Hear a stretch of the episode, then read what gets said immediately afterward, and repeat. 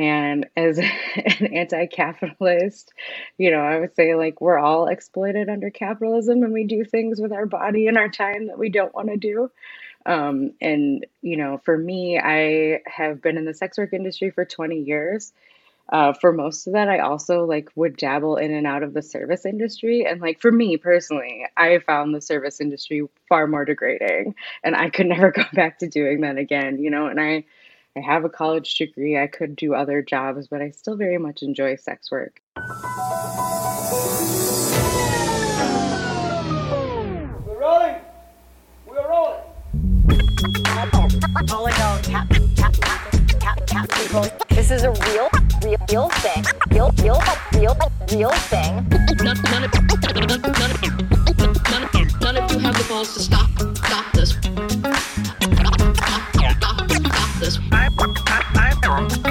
I've got plenty of time. I have nothing else going on today. We're in the Wedge neighborhood right now.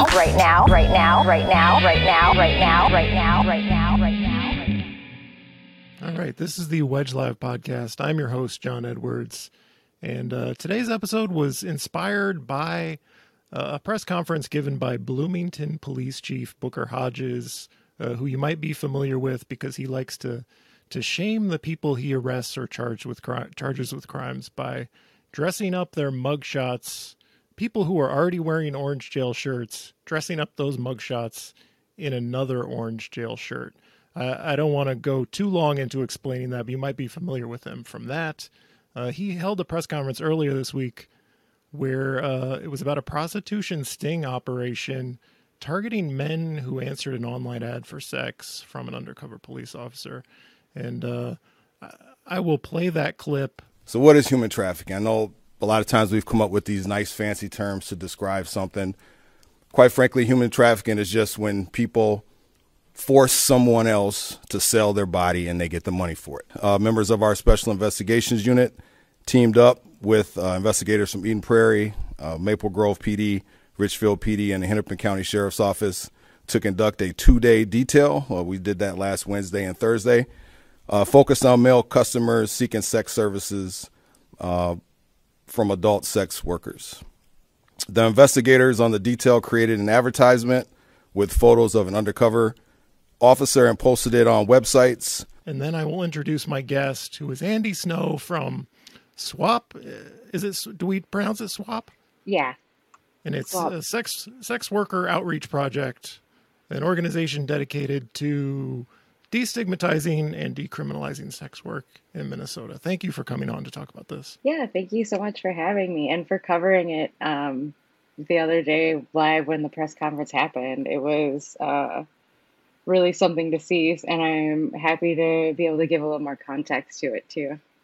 Yeah, so do you have any initial reactions to that press conference? I'm going to give mine and then you give me yours. 1, 2, 3. First, as someone, I'm not someone who's like enmeshed in this issue, and so for me to react this way maybe says something. But first, conflating sex trafficking with sex work, quoting the lyrics of a child sex trafficker. A quote from a R&B singer. He told everybody that he was the Pied Piper. Either no one paid attention or no one believed him until they did. The same R&B artist said, "My mind is telling me no. But my body is telling me yes."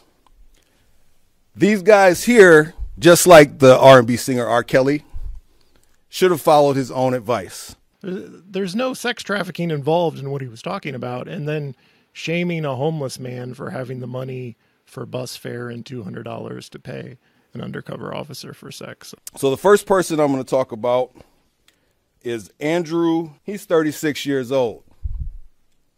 He is a person who is experiencing homelessness and currently homeless. Well, to be homeless, he found the means to catch a transit bus to come meet with our undercover officer.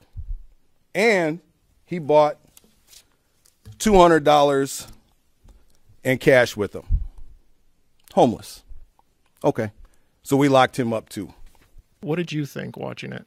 Similarly, one of the main things that hit me was that shaming aspect of it. And not only like the shaming of these people that he's already arrested and already traumatized publicly, but also like how much glee he took in it. Like he really enjoyed it. And when it comes to like, you know, prostitution stings in general, it's something I would love for people to know and understand. And he really embodied it, like that cops love doing stuff like that.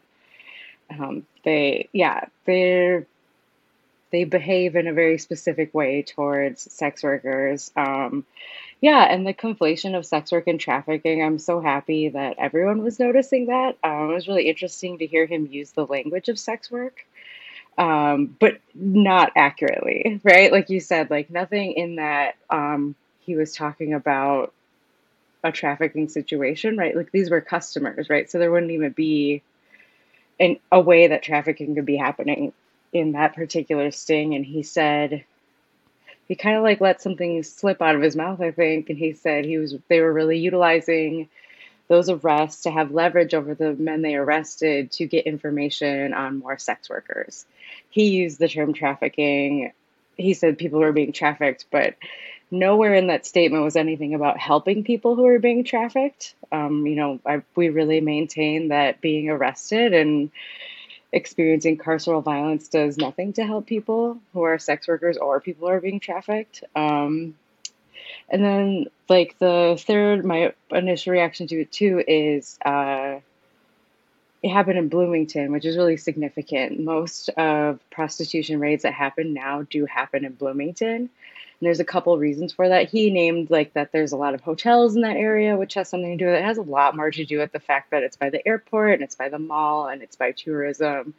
And also, MPD is not allowed to do raids anymore. They lost their privileges. And I don't know, like, how we do that, like, trigger warning, but, like, legally when cops do undercover stings with prostitution, they're legally allowed to rape and rob sex workers in those stings. And Minneapolis police have been so egregious in their practices doing it, and it resulted in a lot of lawsuits that the city had to pay out. So when Harto was still the police chief, prior to her resigning of the mismanagement of Jamar Clark murder, she put an end to all raids in Minneapolis. So in Hennepin County, like, it's all Bloomington, and it's very interesting to see that he's so proud of that work. And, you know, it's not a surprise that this sort of like theatrical thing is something he really likes doing. And in his little tough guy statement at the end about get on a plane to Amsterdam if you want to patronize the sex. It was a lot. We hear about the police staffing crisis a ton, and this seems like a labor-intensive thing to do because there's not just the cop soliciting and in the hotel room, there's probably a bunch of cops waiting in the bathroom or in a different room, like all day, maybe, I don't know how many days he said this, but it's like a couple of dozen guys they arrested, and each one takes manpower, and it seemed like you could have devoted this to actual sex trafficking. It just seems like maybe a misuse of resources. Yeah, it seems like it. Yeah, absolutely. Like you said, they have the people waiting in the adjacent hotel room when they do that. But then also, like, yeah, everyone has to be processed. Everyone has to go through the system. It's a huge weight. It's a huge strain on our resources. So I would imagine, I don't know if he made this argument, he probably did because it's in my head, that this is about the demand for sex workers. The people who pay for it, let's go after them. And let's point out that sex workers were not targeted in this. It was the customers, also referred to as the Johns. So is there any validity to that like going after the demand, even when it's a non-sex trafficking situation, are they doing any good by going after the demand side? So end demand is sort of how we talk about having the Nordic model in Minnesota already. It's called Safe Harbor. We're a Safe Harbor state. And it comes from I think we're kind of lucky in Minnesota. It comes from a good place. It comes from the work that survivors have done. And I think in the earlier days, a lot of that work was focused on eradicating the sex industry as a whole. And with that goal in mind, like there's all these unintended consequences then for sex workers. The same way that he conflated sex work and trafficking, our laws completely conflate both things. And it's not serving either population by doing that, right? And so when we focus on ending demand, it can sound like a good thing, or it can like produce certain results that some people might find desirable. But for us, it's our work. We don't want our industry as a whole under attack. When our customers are criminalized, it actually makes a lot of space for more violence against sex workers, and it makes us even less safe, which is something that like we at SWAP are working really, really hard in policy to start separating trafficking and sex work. We have a huge decriminalization campaign coming out, and I think a lot of people would call end demand a type of decriminalization, but we're advocating for full decriminalization, including our clients, because, you know, our business can't thrive if our clients are criminalized. Here's one simple question. Like, should we not say prostitution? I'm not clear on like what is politically correct? What do sex workers want to have their profession referred to as? Like, what is the language debate about whether we should say prostitution, sex work, all that stuff? Yeah, that's a great question. Thank you. Definitely. The people have different opinions on this. I don't like the word prostitution. It's the law, like that cites our criminality, like that ground, that's what the cops call us, you know, so please, as allies and friends, definitely call us sex workers. And that too, like if people choose the word sex worker, like it's a very political choice, right? Like the word sex worker actually means a lot. So I think with a lot of things, like taking people's lead and how they identify themselves, because you also don't want to put that word on somebody who doesn't claim that and feels differently about their experience. But yeah, sex work is, it's an intentionally political word. It says that like, this is my job and I want human rights underneath the banner of what I do. Here's another like basic question that a lot of people probably have who are not like very political about this, but like selling your body for money, like the argument goes, selling your body for money is wrong. It's harmful to sex workers, even if they choose it, even if it's not a sex trafficking situation. It's putting them at risk. It should be illegal. Why is this the wrong approach? Is it wrong? I mean, yeah, definitely. Again, it's really about that, like respecting people's autonomy and respecting, you know, like I said, like if I am telling you I'm a sex worker, I'm already telling you like that line of thinking does not apply to me. And like, and that being said, it doesn't mean that there's this like binary between like, we call it like the happy hooker. Like it's not like, oh, my job is just so great and I'm empowered and happy all of the time. Like there are very real struggles within sex work. And I mean, one of the biggest things that we deal with is like state violence. But we also deal with violence from customers and like really intense social stigma, which for a lot of sex workers, especially more privileged sex workers, like the social stigma is sometimes the most difficult thing that we deal with. And as an anti-capitalist, you know, I would say like we're all exploited under capitalism and we do things with our body and our time that we don't want to do. And, you know, for me, I have been in the sex work industry for 20 years. For most of that, I also like would dabble in and out of the service industry. And like for me personally, I found the service industry far more degrading and I could never go back to doing that again, you know, and I have a college degree. I could do other jobs, but I still very much enjoy sex work. But yeah, it exists on a spectrum. And I think we're coming to a time where people are able to be more out as sex workers and, you know, other folks are able to know us more as unique individuals. And I think the more you open your eyes to like what's happening in our world, you know, you can just see all the nuance to all of that. But it's a little patronizing, right? that approach. Here's a big societal question. How should we react to the customers? Because there's a lot of lonely people out there. What need does the sex work industry, like, is it filling a hole in people's lives? What story should we tell about this? So much so that I think we are like an invisible part of like economies, including like the sacred sexual economy, I guess you would say. And not to say that like what we're doing is like such healing work or so important, but I think it's just something that's so interwoven to everything that we do. We always say like there wouldn't be Minneapolis without sex workers, and like a lot of like industry towns, this is like a pretty common pattern that you see. But like, you know, when Minneapolis had all the mills running and workers were moving here, you know, it's men and they're living in any type of situation they want. And then it was like the madams who started moving into the riverfront and making like real homes and real hostels and real places of hospitality and like nice things for people to have. So we're baked into every part of society. We're just unseen.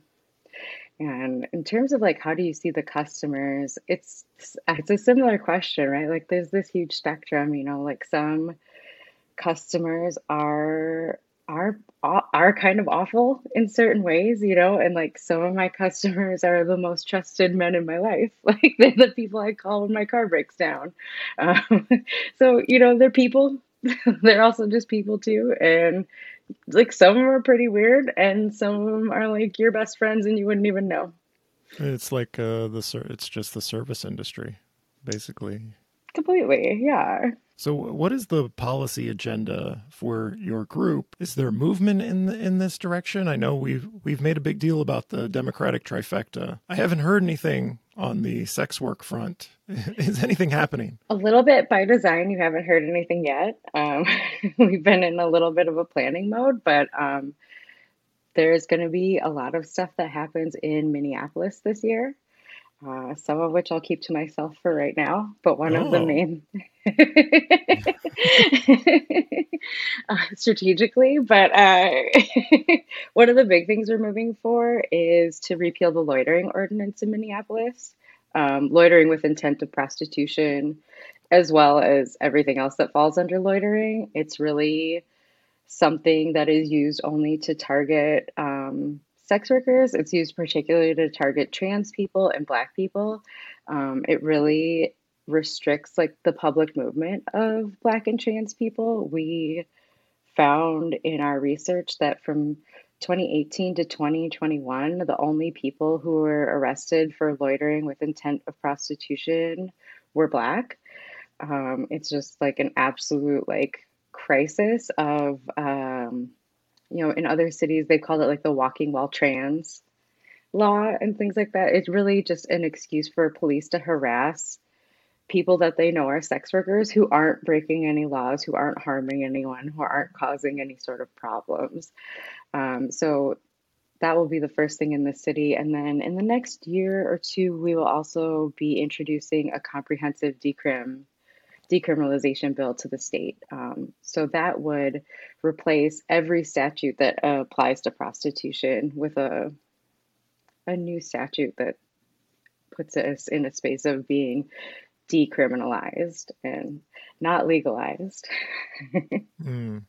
What is the distinction there between decriminalized and legalized? Decriminalized, right, meaning that prostitution is no longer a crime. Right. Basically. The difference is with legalization, which we have like in Nevada, it comes with really heavy state regulation and taxation. So then you have a lot of problems with like the state holding that. Sorry for my language. It's like easy to just say it really plainly. Then the state becomes our pimp. Oh, like, okay. We also don't want that. Yeah. You can say that. Yeah. Wouldn't maybe people would see that as a good thing? Like I hear you hear this maybe about there's some parallels with the legalized drugs debate. Like let's legalize it, let's tax it, then it'll become mainstream and nothing to fear here, because it'll be legal and taxed and regulated, and things will be safe and good. So that's not the way to go. That's not the way to go. It puts a lot, like I mentioned, it puts a lot of power in the hands of the state. It also puts a lot of power into the brothel owners or the business owners. And then they become the gatekeepers of who gets access to that work. And one of the most amazing things about sex work is that it's accessible to everyone. And, you know, a lot of people start in sex work because of a need, a survival need. It's just really important that we keep that open to everybody. So if it was legalized and regulated, it could potentially be the case that, like, you can't have people in your home to do this. You would need to go to a place of business. It would have to happen in certain designated areas. There might be a zoning component to it. Absolutely.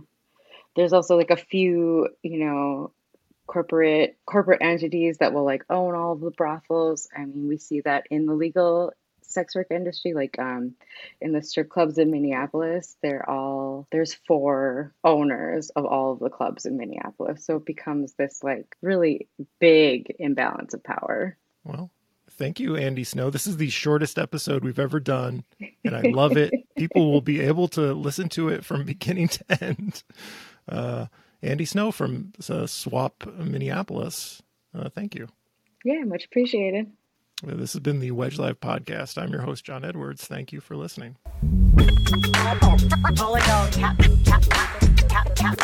This is a real thing.